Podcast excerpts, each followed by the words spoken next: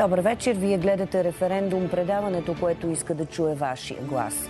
По-близо ли сме до влизане в шенгенското пространство? Според допитване на Галъп, направено за това издание на предаването ни, за две трети от анкетираните темата е по-скоро важна. Така отговарят 68 на 100. 31% смятат, че въпроса не е толкова важен, а само 1% са хората без мнение. Днес и в следващите дни предстоят решаващи срещи и гласувания по темата за членството ни в Шенген. Дали ще има крачка напред към отпадане на граничния контрол за нас българите или ще ни поставят нови условия? Това предстои да разберем.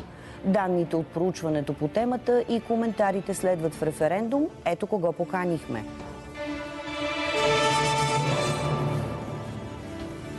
Добър вечер на доцент Пламен Ралчев, ръководител на катедра Международни отношения в УНСС. Здравейте и добре дошли.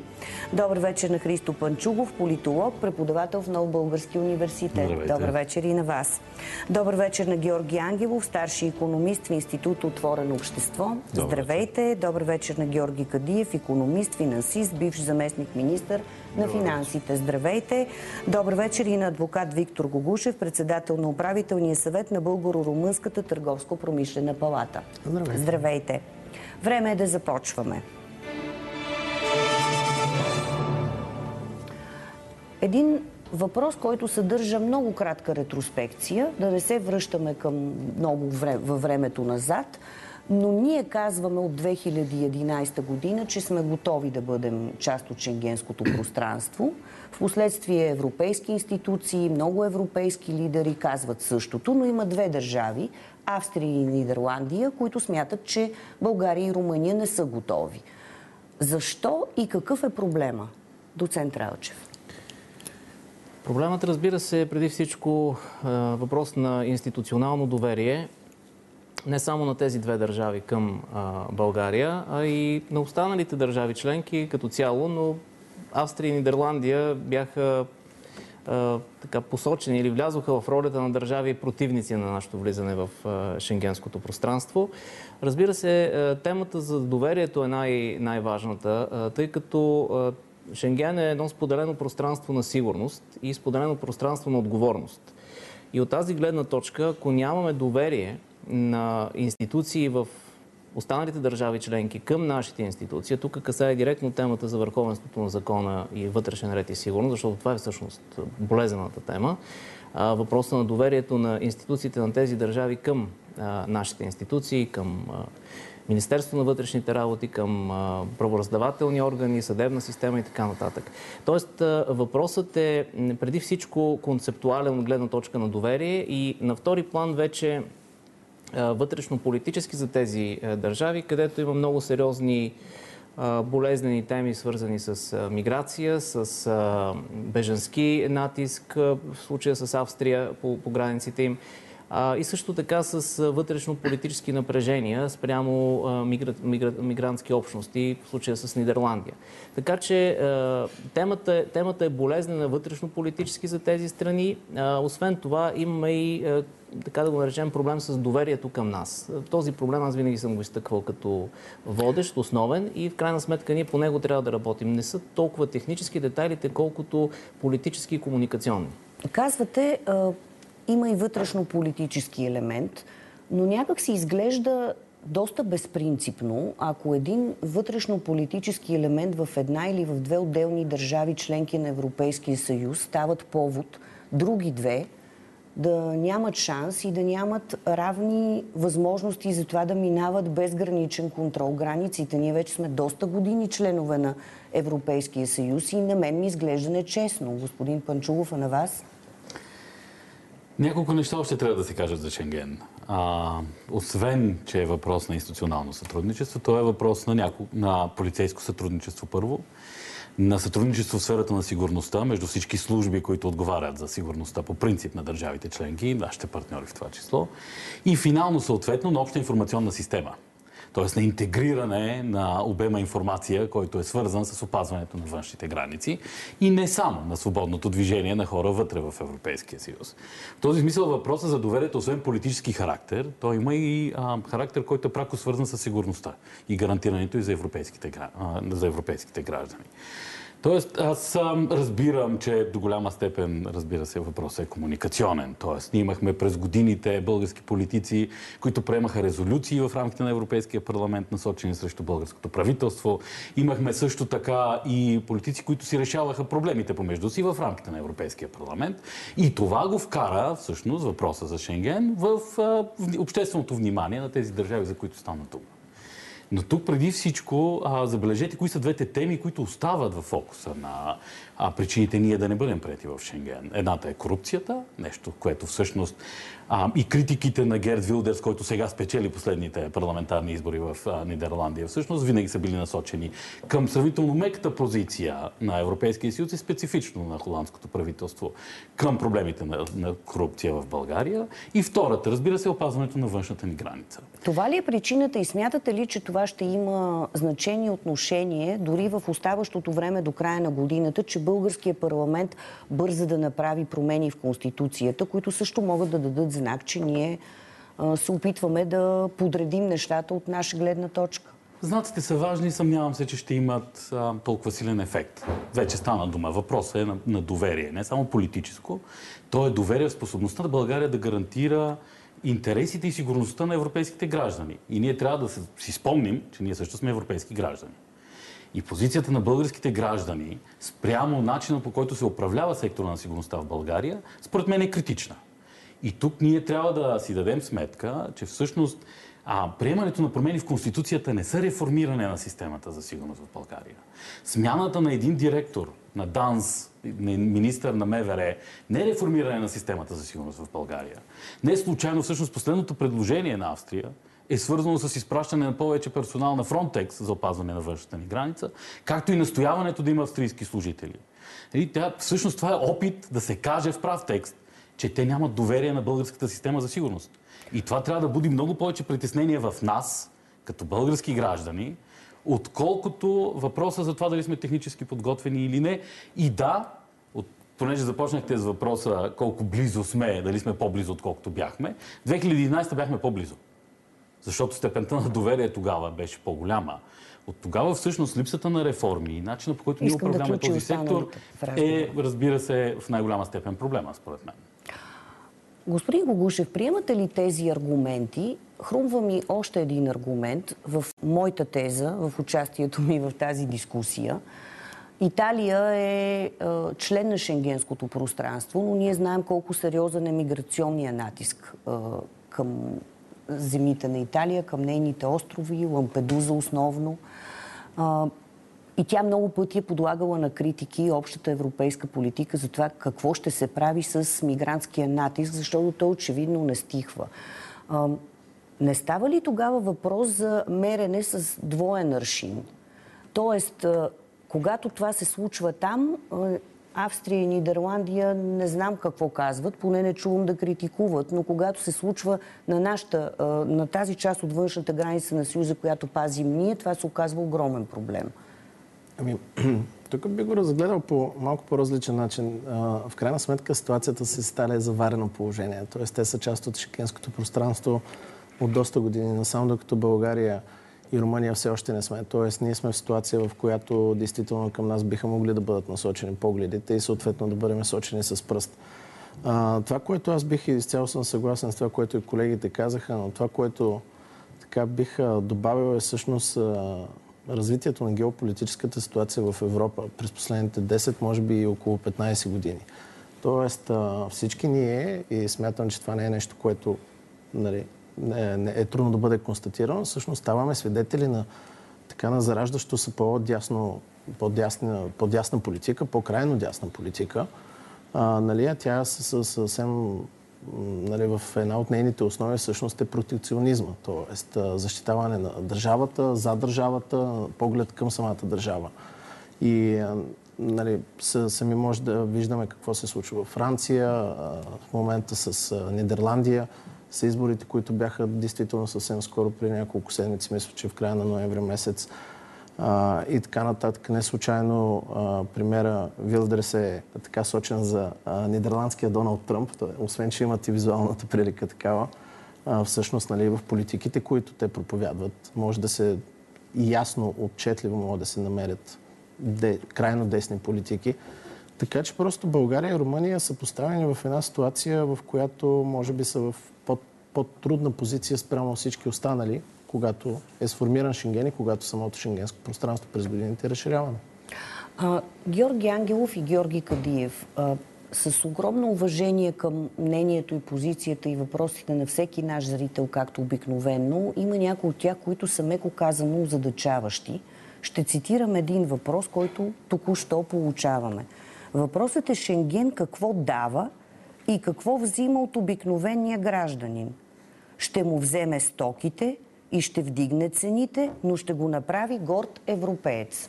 Има някаква някакво много сериозно объркване, господин Ангелов. Може ли да внесем малко яснота? Защо за хората темата Шенген веднага означава ние влизаме, не знам, представете си, че влизаме в еврозоната?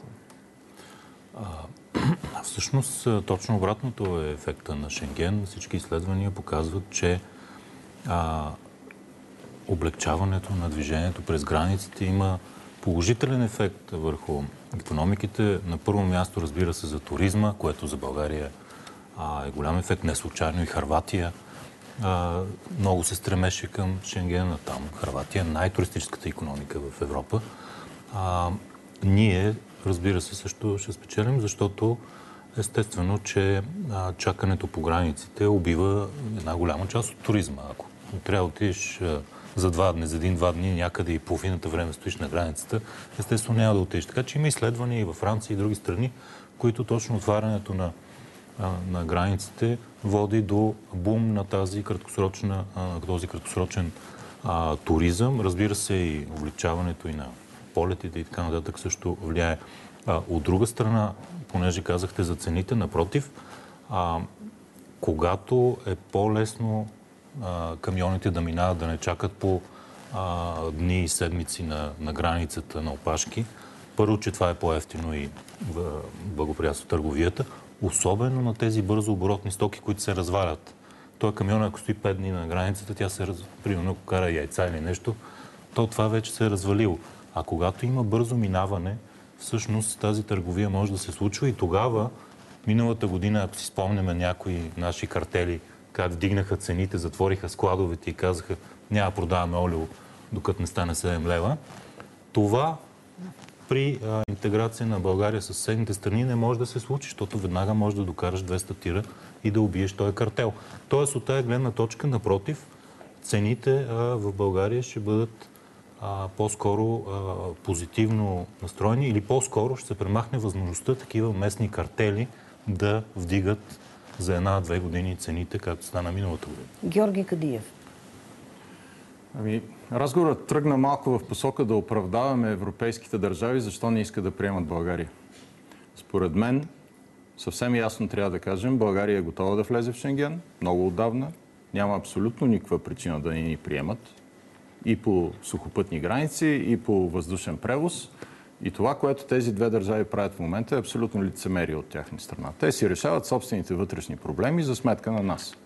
Между другото, това не е типично само за, за тези две държави. В Европейския съюз, за съжаление, много държави се държат така. И ще ви дам един пример, който няма общо с Шенген, но който днес разбрах. И това е, че за първите 7 месеца на тази година вноса на руски втечнен газ в Европейския съюз е нараснал с 40% спрямо първите 7 месеца на 2021, преди войната. Което показва какво? Защо на нас ни забърниха да внасяме руски газ? А те увеличиха собствения си внос 40%. Двете държави, които са на второ и трето място по внос на руски втечнен газ в света, са Испания и Белгия. На първо място е Китай. Добре, как да го разбираме това? Значи те внасят руски газ. Втечнен, да, хубаво, втечнен. Ама руски. Нали нямаше да подкрепяме режима на Путин? А, внасят руски петрол маскиран като индийски, премесен с саудитски. Ущи идва от Индия. Забраняват ни на нас да имаме дерогация, което всъщност ние сами си го правиме, защото, защото нямаме къл. Нали, имаме едно хубаво нещо и това е дерогацията, което ни сваля цените на петролните продукти. Ние насила ще се откажем от него, да се докараме пред някой друг. Давате и сега тези две държави ни забраняват да влезем в Шенген. Какво общо има корупцията в България, ми кажете с Шенген?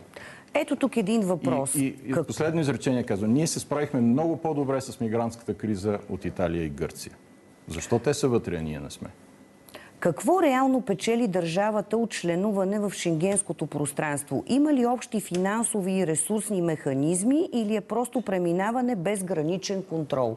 Кой се наема да даде най-бърза дефиниция, която да покаже на хората за, конкретно за техния живот, за тяхното пътуване, например, това ли е основното преимущество? Господин Когушев. Ми, ако позволите аз да се включа, а, преките загуби само за българския бизнес от а, липсата на общо шенгенско пространство, в което България и Румъния членуват, а, преките загуби се изчисляват между 100 милиона лева и 100 милиона евро, както коментирахме предварително в студиото. Тоест, тук говорим за нали, една колосална сума, която би могла да бъде директна част от брутния вътрешен продукт на България, от, от бизнес отношенията, т.е. това да рефлектира както в, както в по-високи заплати, ако искате, в плащане на по-висок данък печалба, така и разбира се в повече осигуровки и приходи за хазната. Тоест, реалните загуби за бизнеса биха рефлектирали както върху хората и върху увеличаване на техните приходи потенциално, така биха рефлектирали върху увеличаване на приходите на хазната. А, ето още едно мнение. Попитайте вашите събеседници доколко основателна е версията за чисто економически блокаж от страна на държави в Западна Европа. Ако ние, румънците, влезем в Шенген, това означава, че се отваря свободен южен коридор от пристанище Пирея. Логично е каргото, предназначено за Централна и Източна Европа, да не пътува до Роттердам или Хамбург. Вижте, тази работа има хронология. Тук не говорим за оправдаване на някакви е, лоши европейци, които много държат да ни а, изолират от каквито и да е процеси в Европейския съюз. Тук става въпрос за много ясни критерии. България, всъщност, членство ни в Шенген е, а, не е въпрос на това дали. Нали? То е задължение на всяка ново присъединена държава. В този смисъл въпросът е кога. От 2007 година приемането на България беше под условие – ако си спомнят вашите зрители и вие. Това условие беше ние да реформираме съдебната си система. Вследствие на което имаше предпазна клауза. Тази клауза въжеше 3 години. Ако ние не свършихме със съдебната си реформа, можеше да наложат забрана на това да бъдат признавани българските разпореждания на съдилищата. Тази 3 години минаха. Ние не свършихме нищо. Тогава беше истинския провал, в който всъщност ние позволихме нашата дипломация, нашите политици, защото са свикнали да бъдат тарикати, а не нещо друго, позволиха да обвържат темата за приемане в Шенген с темата за мониторинговите доклади, в този смисъл за така наречения механизъм за партньорство и проверка. Реформирането по съдебната система. Ние доброволно тогава позволихме корупцията да стане тема на Шенген, дори да приемем, че тя е извън това. Макар, че да си спомним Дриан Пеевски начало на ДАНС, в уния години корупцията рязко става обект на Шенген и на системата за сигурност по принцип. В този смисъл, нали, аз не разбирам желанието ни да си затваряме очите за това под какъв стрес е поставена българската система за сигурност. Тази, която касае нас.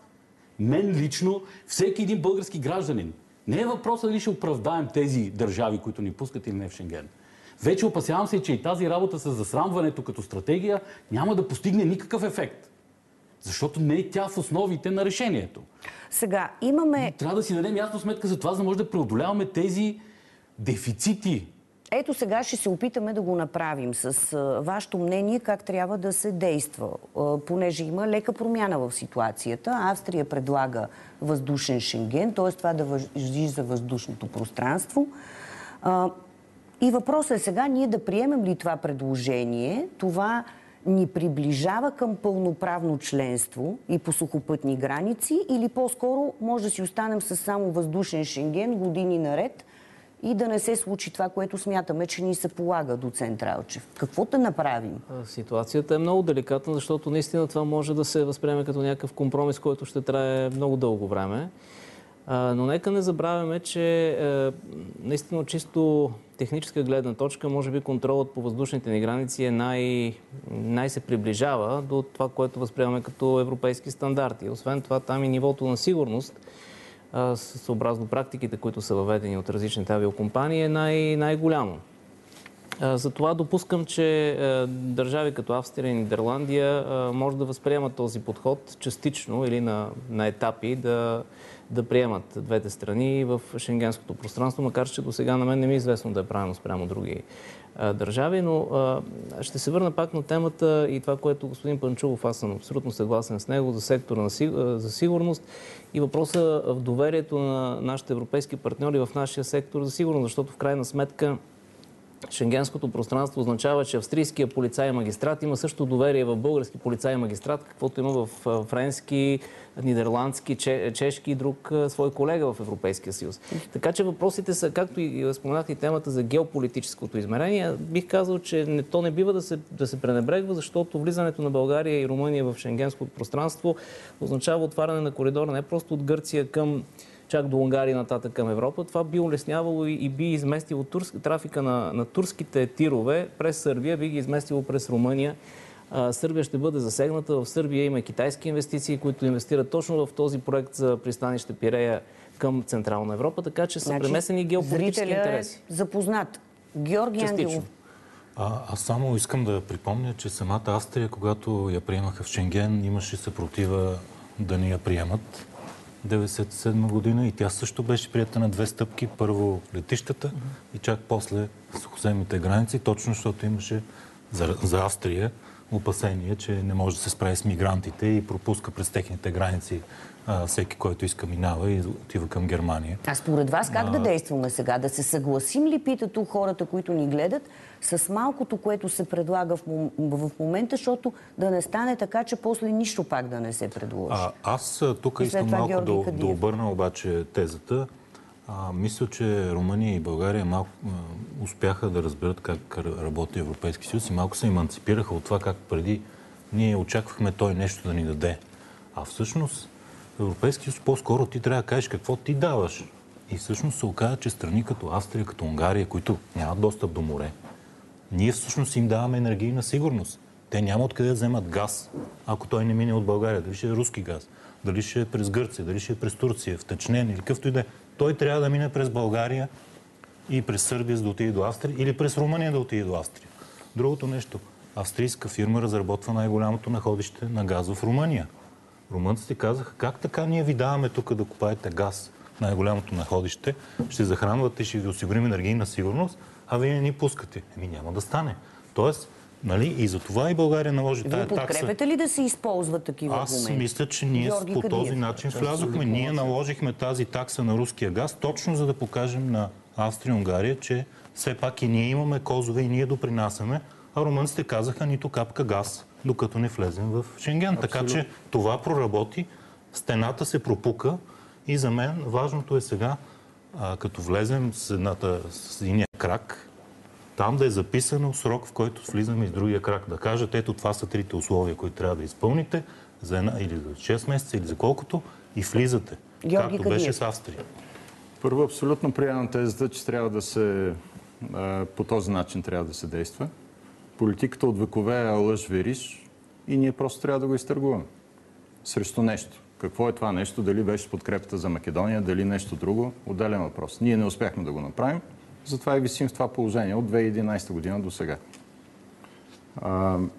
приемането само по въздушен транспорт е абсолютно безсмислено. Това е все едно вместо вечеря да ви сервират един бомбон в една голяма чиния и да ви кажат радвайте се.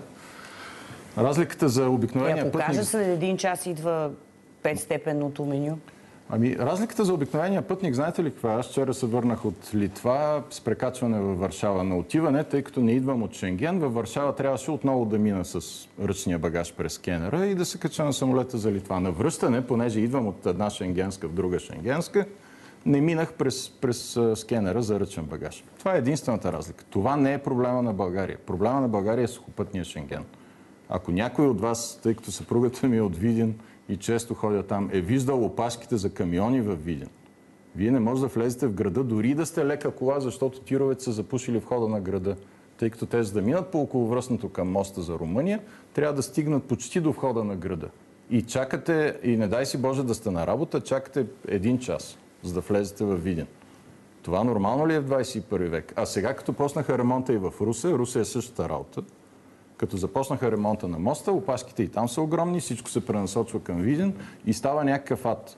И всичко това защо? Ето, ето ви проблема за българската економика. Ето ви камионите, които висят по 4 дни. Ето ви хората, които не могат да минат от другата страна през Дунав мост и да отидат дали в Букурес, дали в Крайова, няма значение къде. Ми, ето господин Когушев преди малко каза какви са загубите изчислени. А, Вие сте председател на управителния съвет на Българо-румънската търговска камера. С румънските ви колеги на едно мнение ли сте? Какво смятате, че е по-правилно като хора, които се занимават точно с тази тема за бизнеса? Да бъдем по-крайни и по-твърди или да заложим на тихата дипломация? Въпросът, е, въпросът е труден за, за окончателен отговор, но в крайна сметка аз съм представител, тук на бизнеса и мога да кажа каква е позицията на бизнеса. Позицията на бизнеса е, че България има правото да бъде като част от присъединителния си договор към Европейското пространство, към Европейския съюз, тя има право да бъде част от Шенген. Това право е отлагано повече от десетилетие. Говорим от 2011 година насам и така нататък. А, тоест, а, категоричното мнение на бизнеса е, че достатъчно дълго време е чакано за това той да, той да има свободата да търгува на европейския пазар по един доста по-улеснен начин. А, категоричното мнение на бизнеса е, че особено на българския бизнес, който е достатъчно вече пораснал за мащабите на България и иска да навлезе в Румъния и да навлезе на един по-голям пазар, категоричното мнение на този бизнес е, че ние трябва да бъдем прияти в Шенген в неговата цялост. Не говорим само за въздушен Шенген. Би било чудесно за туристите, особено тези, които идват в България на летни почивки или за зимния ни туризъм. Със сигурност това е крачка в правилната посока, но, категори... но, но би следвало, и смятам, че това трябва да е позицията и на българските политици, всъщност ние да бъдем доста категорични в посока за това, че трябва да бъдем прияти в сухопътния Шенген. Защото проблема за бизнеса се крие там. Може един нюанс бърз. Да.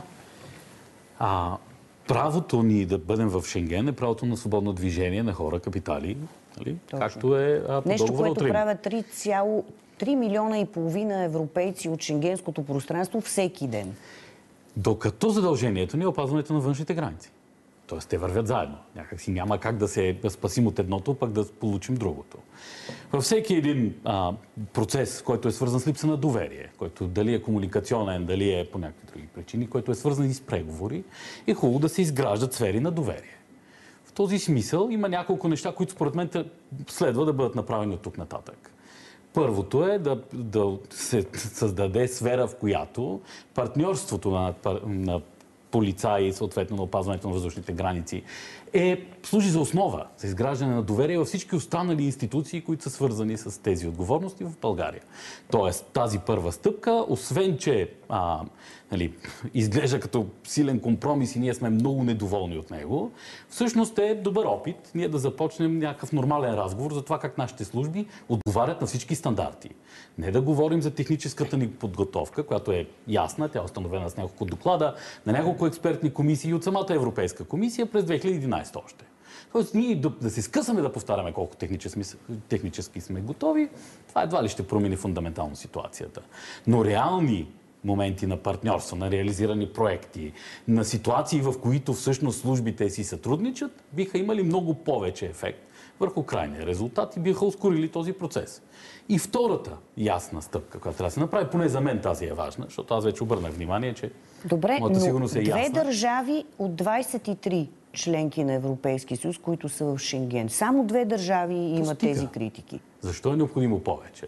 Тоест, защо няма- е необходимо да видите други държави, които да са в този Ама няма разговор? логика. Ами, защото чували е сме лидери от много други държави, които казват, България вече го заслужава, имайте както и предвид, Румъния. че самата Австрия, за да влезе в Шенген, наложи вето на, на важен договор, който трябваше да се приеме в Европейския съюз, докато не се реши въпрос с Ето, Шенген. това трябва да направи Така че, България. Доцент Ралчев. Прекрасен Има си, всеки си има. Въпросът е наистина ние да си свършим нашата работа, но като си свършим работата, да имаме и другите лостове, да не, да не стоим още 10 години така на изчакване. Като експерт по международните отношения, преподавате всеки ден как се градят такива отношения. Георги Ангелов каза, таксата за газа даде пример какво правят румънците. Току-що каза, Австрия наложи вето. Да бъдем ли по-твърди? Коя е нашата разменна монета? Ами, те колегите споменаха и двата подхода. Единият подход да бъдеш по-твърд, когато някой друг зависи от теб и може да размениш нещо. А другия, по-дългосрочния, по-мекия подход, така да го кажем, изграждането на доверие. Сферите на доверие се изгражда трудно. Там стъпките понякога са много повече и търпението е. Търпение е необходимо, за да се изгражда това доверие. Според мен, а, чисто стратегически като комбинация от преговорни подходи, преговорни техники, трябва да се съчетаят и двете. Там, където ние можем да натиснем, грубо казано, или там, където можем да поискаме нещо повече и да се възползваме от някаква силна позиция, да го направим. Но в никакъв случай не бива да, да пропускаме е, възможности да изграждаме повече доверие, защото за мен стратегически това е основният проблем. И когато говорим за външна граница, на мен не ми се искаше да, да изкарвам този аргумент, защото и българските служби за сигурност не го е, изкарват много на преден план. А, но защо точно Нидерландия и, и Австрия тези държави? В тези държави, вероятно, в строителния бизнес и в много други обслужващи сфери, службите за сигурност, полицейски органи и така нататък са попадали на много лица с български документи за самоличност, с български паспорти, които обаче не са родени в България, нямат нищо общо с България, но се възползват от българските документи за, за самоличност, за да могат да пътуват свободно в Европейския съюз. А, и но тук това директно... го отменихме все пак с златните визи и така нататък. Така, това го отменихме, но темата всъщност е, че е, Министерството на вътрешните работи не споделя официална информация колко точно български паспорти има в Турция. Защото турските граждани, които имат двойно гражданство, пътуват в Европейския съюз с българските си паспорти. Но те имат пълните права да са Те имат пълните граждани. права да са български граждани, точно така. Но за Австрия и за, за Нидерландия тези проблеми стават малко м- придобиват друг характер във вътрешно-политически план. Ми не знам, аз виждам три условия. Едното Те не ги е да споменават се... тези условия, като е, този проблем не го извеждат на преден план. Но от гледна точка на сигурността и на външната граница, това ви, това ви го казвам, че е, възниква като проблем за а, свободно движение на лица, които в много случаи Допитване. имат различна идентичност. Използват едни имена в а, турските си документи за самоличност, съвсем други имена в българските си документи за самоличност, тогава, когато а, са върнали, съответно не са върнали а, автентичните си имена преди или след възродителния процес. Тоест имаме, имаме много сериозен проблем, за който ние в България не говорим. Но от друга страна, Хубаво, според само мен тук да, се... да добавя, да. А, от друга страна, по-лесно ще бъде да решаваме такива проблеми, когато сме вътре в системите на Шенген и когато някой има черен печат или нещо и на още на нашата граница ние може да проверим в шенгенската система и да не го пуснем, доколкото ако не сме в тези системи, естествено той ще си влезе и а, други ще се занимават с него. Не, освен това... Ние... граница и как това помага на Холандия, а... че е проверен на унгарската граница? от тази гледна начин. точка ние ще допринасяме, когато сме вътре в тези системи, Точно защото ще може да спираме тези, които а, са обявени за лица, които не трябва да влизат. А сега не можем, когато нямаме достъп до тези системи, не можем да, да вкарваме вътре и да, да получаваме информация. Така че това също ще вдигне общата сигурност. Но трябва да си го разкажем това като теза как, как ние ще допринасяме, а не само да, казах, допитване... да с доверие и с реални факти. Моля ви да покажем Много допитването. Нека да го видим на, на стената. Кое е по-близо до вашето мнение? Влизането ни в Шенген ще има реален ефект върху економиката и моя личен живот. Това смятат 60%. Няма да има реален ефект. 38 на 100. Темата има видимо по-голямо значение за младите активни българи, е, казват е, провелите изследването Галъп. В София нагласите се открояват ясно. Убеждението, че влизането в Шенген ще има реален ефект е близо до единодушието. А, ние, разбира се, традиционно, като повечето теми, които коментираме в последните години, сме си разделени.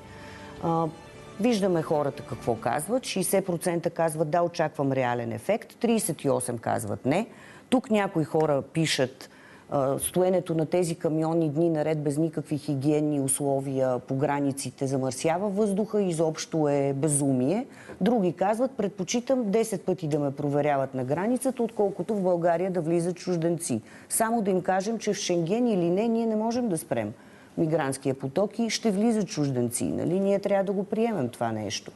А, какво бихте казали, господин Кадиев, на тези 38%, които смятат, че няма да има реален ефект за техния живот? Едното, за което се сещаме, е пътуването до Гърция, пътуването, вие казахте вече, Видин, Русе. Какво, например, означава Шенген за българите, които работят в строителството или се грижат за възрастни хора в европейски страни, които са в Шенген? И означава спестено време.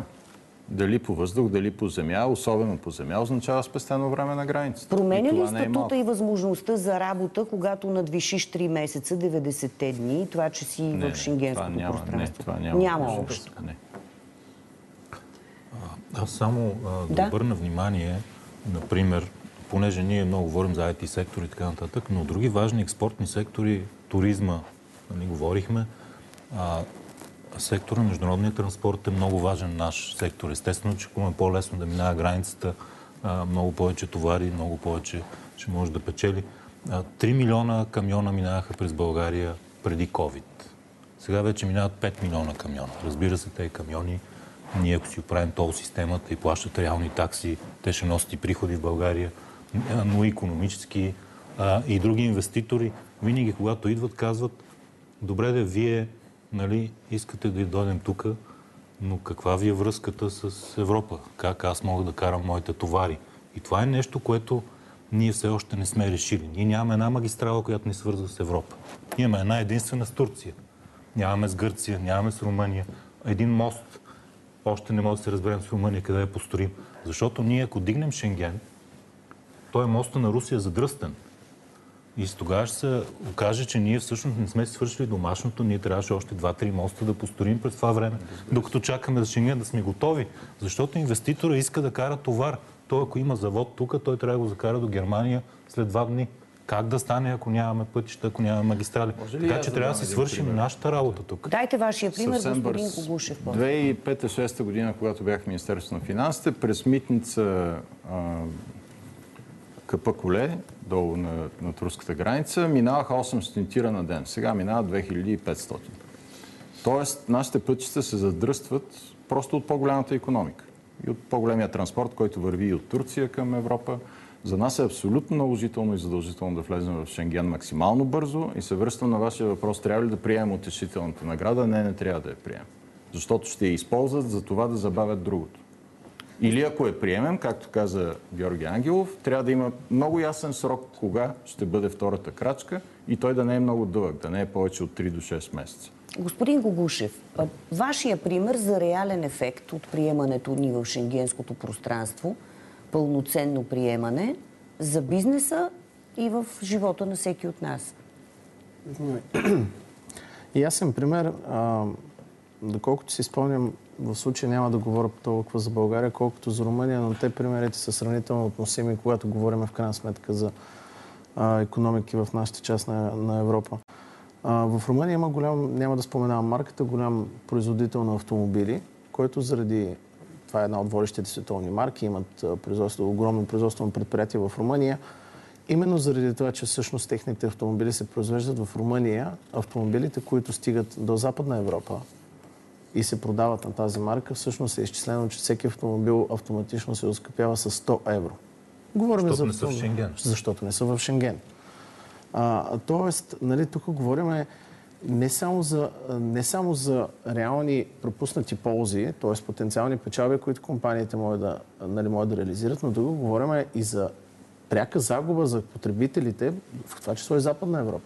Аз съм много далече от мисълта, всъщност, че Западна Европа не иска България и Румъния да бъдат част от Шенген. Шегувахме се А какво преди... се случва тогава? Според мен е основното, което се крие всъщност така, въпросът с доверието е категоричен, но той е въпрос до голяма степен, казахме, и на комуникация. Нали? Тоест, а, темата за Шенген, очевидно за България и Румъния не е комуникирана правилно. Било то дали от а, западните ни партньори, било то от съответните държави, които са наложили вето. Но, но нека, да ни, нека да ни изпускаме основния факт и той е сравнително видим. Всъщност, че България и Румъния стават до голяма степен тяхната липса и налагането на вето за приемането на Шенген всъщност е в резултат на вътрешно-политически борби в съответните държави. Тоест, ние тук говорим за една Австрия, говорим за една Нидерландия, която пак се връщам на темата, която, с, която открих моето изложение по-рано. Нали? Надигането на дясно, дясно, на крайно десни партии, които с крайно десни политики, които може и да не съответстват на нуждите на самата държава, но така или иначе са прокламирани широко. Казвате, някой нещо не е комуникирал, не е разказал достатъчно ясно. Този разказ обаче трябва да върви в няколко посоки. Всяко правителство да си разкаже на своето общество. Нашите правителства от преди 15 години до сега да са разказали на нас, за да не бъркат хората Шенген с еврозоната. Ние да сме разказали на скептичните държави, скептичните държави да са разказали на своето общество. Извървяли ли сме целият този път? доцент Ралчев Христо ами, Панчулов. За съжаление не сме го извървяли. Мисля, че частично може би някой някъде е свършил нещо, но нито ние, нито европейски партньори сме извървяли този път, а този път е труден. Защото на България и на Румъния така, средностатистически европеец продължава да гледа като на нещо извън, извън европейско. И тук имам един чисто такъв когнитивен а, проблем. А, доколко нас ни възприемат за европейци. Защото в много от, а, така да ги наречем, ядрото държави в Западна Европа, да кажем една Франция, аз имам студенти по Еразъм от Франция, които идвайки за първ път в България сега този семестър, казаха, ние дойдохме тук, защото нищо не знаем за България. Във Франция нищо не се знае за България. Ние нищо не сме учили за България. Ние сме на 19-20 години на нас нищо не ни е казвал, никой нищо не ни е казвал за България. Ние смятаме, че България е някаква черна дупка. И това очевидно е резултат от някакъв комуникационен дефицит, който и, и България, и българската дипломация е регистрирала към настоящия момент. Така че разговорите или тези наративи, които трябва да се разкажат, са много. И говорителите за тези наративи са много. А, нещата не се случват просто ей така. Нещата някой трябва да ги направи. Христо Панчулов. Понеже почнахте с изказването на вашия зрител, че предпочита опашки, отколкото мигранти, нали? Нека е, да все пак да обърнем... Да, все пак да обърнем внимание, че опашките ще са пред българската граница. Нали? В момента, в който влезете в България, т.е. опашки на другите български граници с европейски държави, няма да има. Това е всъщност ползата. И разбира се, че е прекрасно да сме в Шенген. Не, не е малко. И, да, да, да, няма спор. А, и по тази гледна точка нали, да разсеем всякакви обърквания понеже управяме всичко с комуникация, два съвсем скорошни примера да дам. Първия, за съжаление, живеем и след COVID, след мигрантска криза, след всичко това, което всъщност дообърка ситуацията допълнително. Но единият пример е иначе похвалното усилие на Валери Симеонов като вице-премьер на, на България да защити българската граница и поставянето на ограда с, на границата с Турция. Спомните си фиаското, точно три дни по-късно тази ограда вече беше разградена. И втория пример, капитан Андреево съвсем скорошен скандал за това какво се случва на митницата, как влизат стоки, какво се случва с тях от там нататък и къде отиват те по европейските и българските пазари, към този момент нямаме яснота. Да не говорим, че няма и развитие по делото, свързано с капитан Андреев. Нали, тези съвсем два скорошни примера нали, поставят другия въпрос за доверието. Не само на нашите партньори към нас. Искам да попитам вашите зрители, те какво доверие имат на българската полиция, на българските митничари. И ако могат да ми отговорят позитивно, да забравим за тази тема.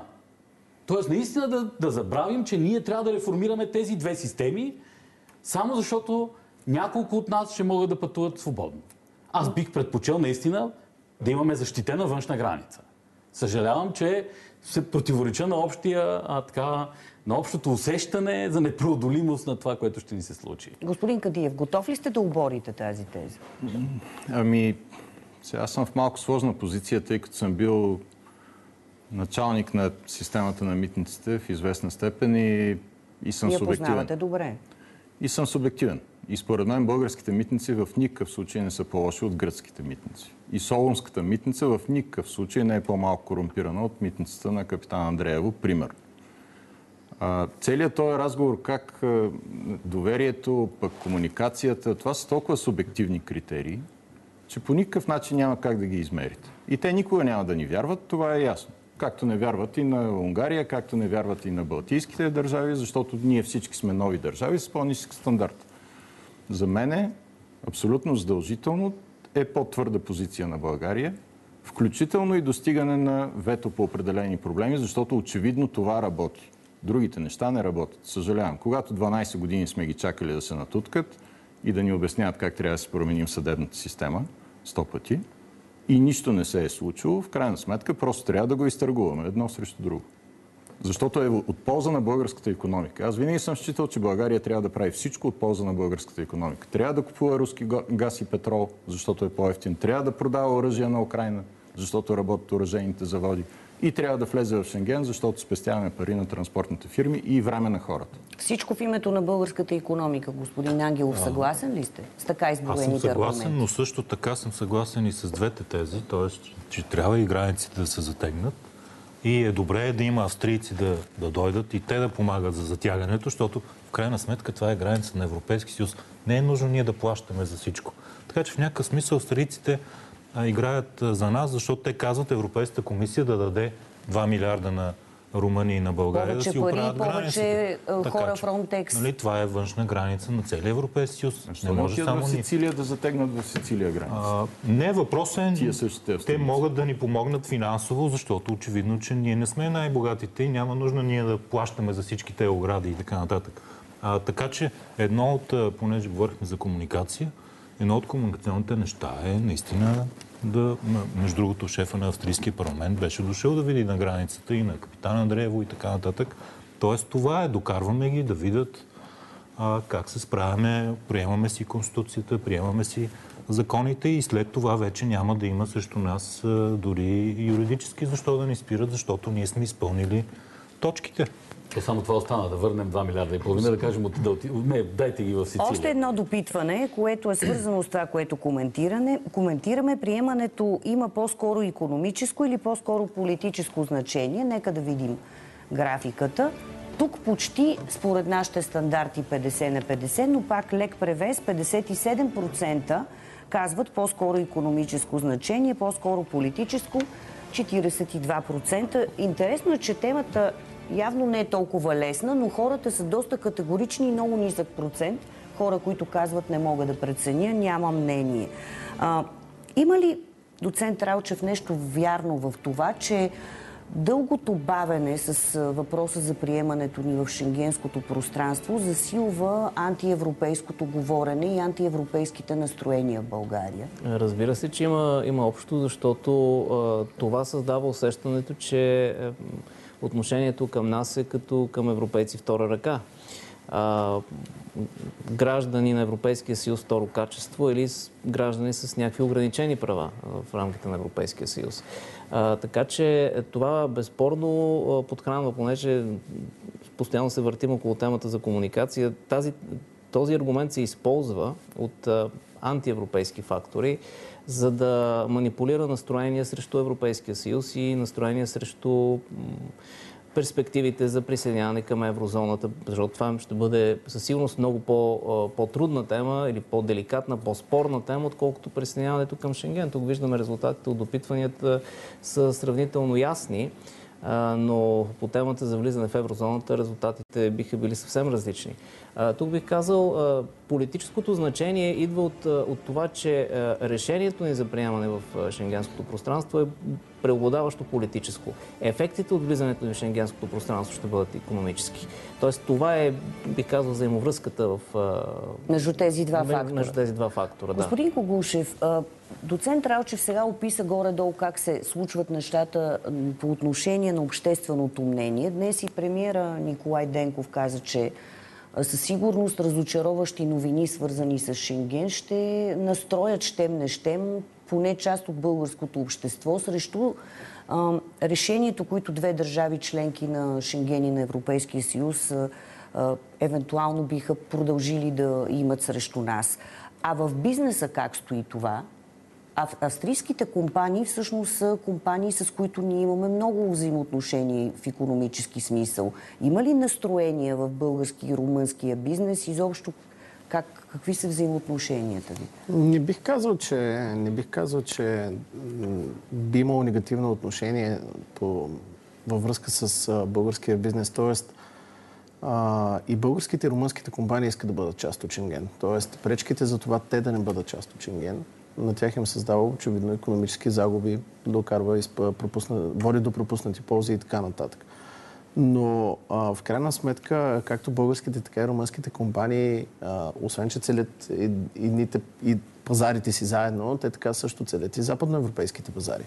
Тоест няма как нашите компании, които да са били те, да имат негативно настроение спрямо Западна Европа или по някакъв начин това да окаже влияние върху тяхната политика по отношение на но, по нови пазарни дялове, навлизане в нови, в нови пазари и така нататък.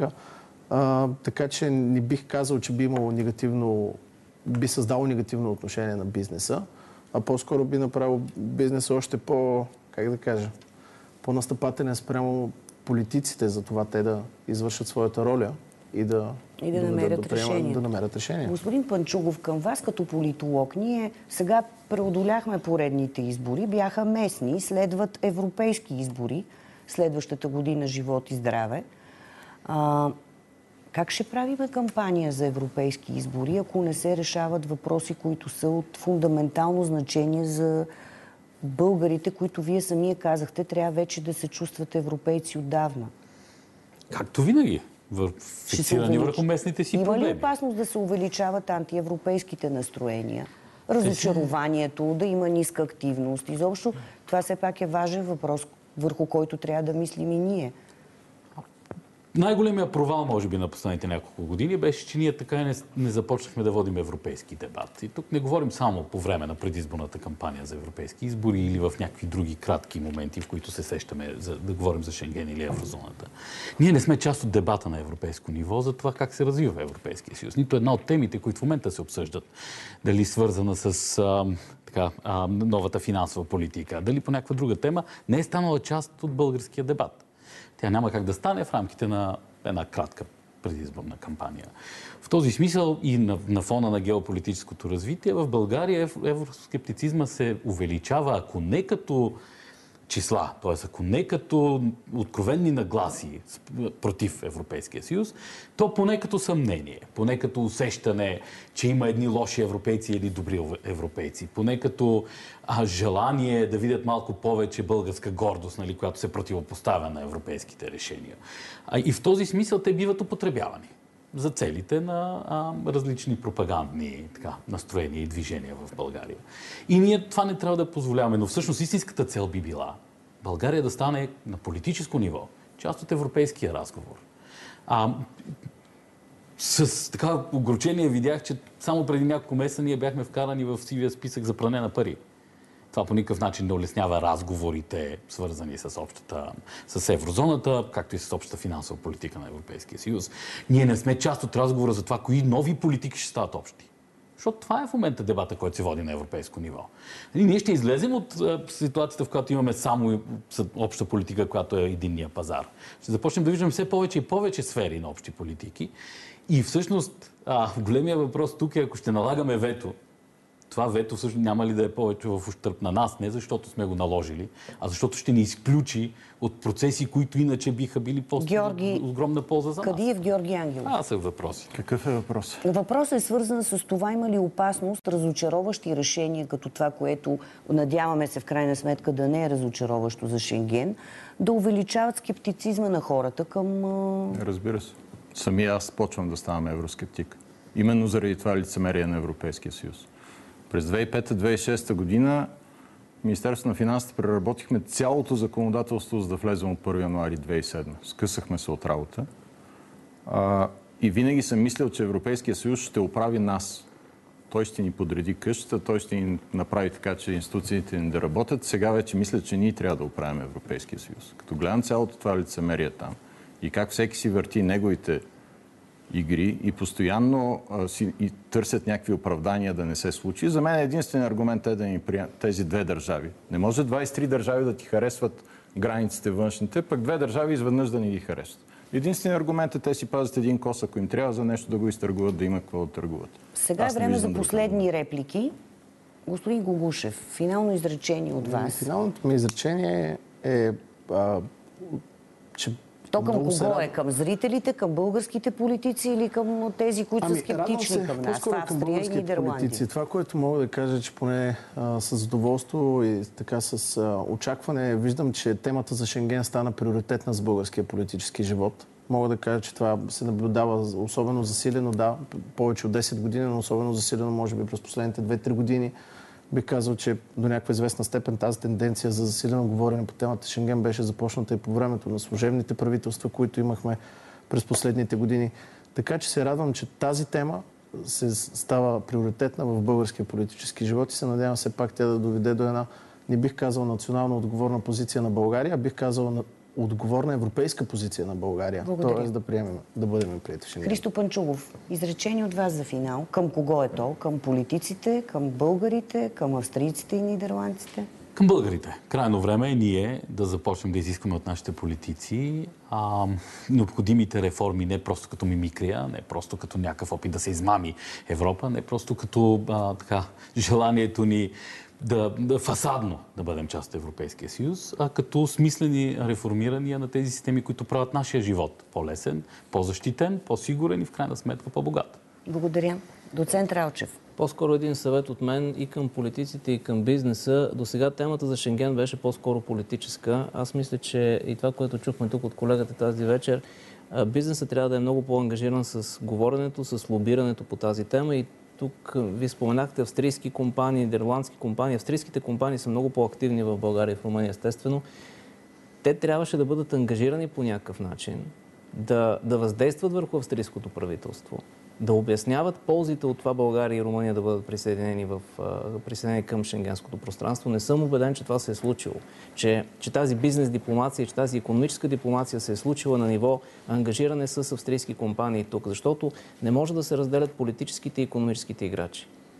Благодаря ви. Ако позволите, само, само едно изречение, че нямаме време. А, към колегата, преди около две седмици в Руси се състоя голям економически форум, който беше под патронажа на Българското министерство на економика, заедно с Румънското министерство на економиката.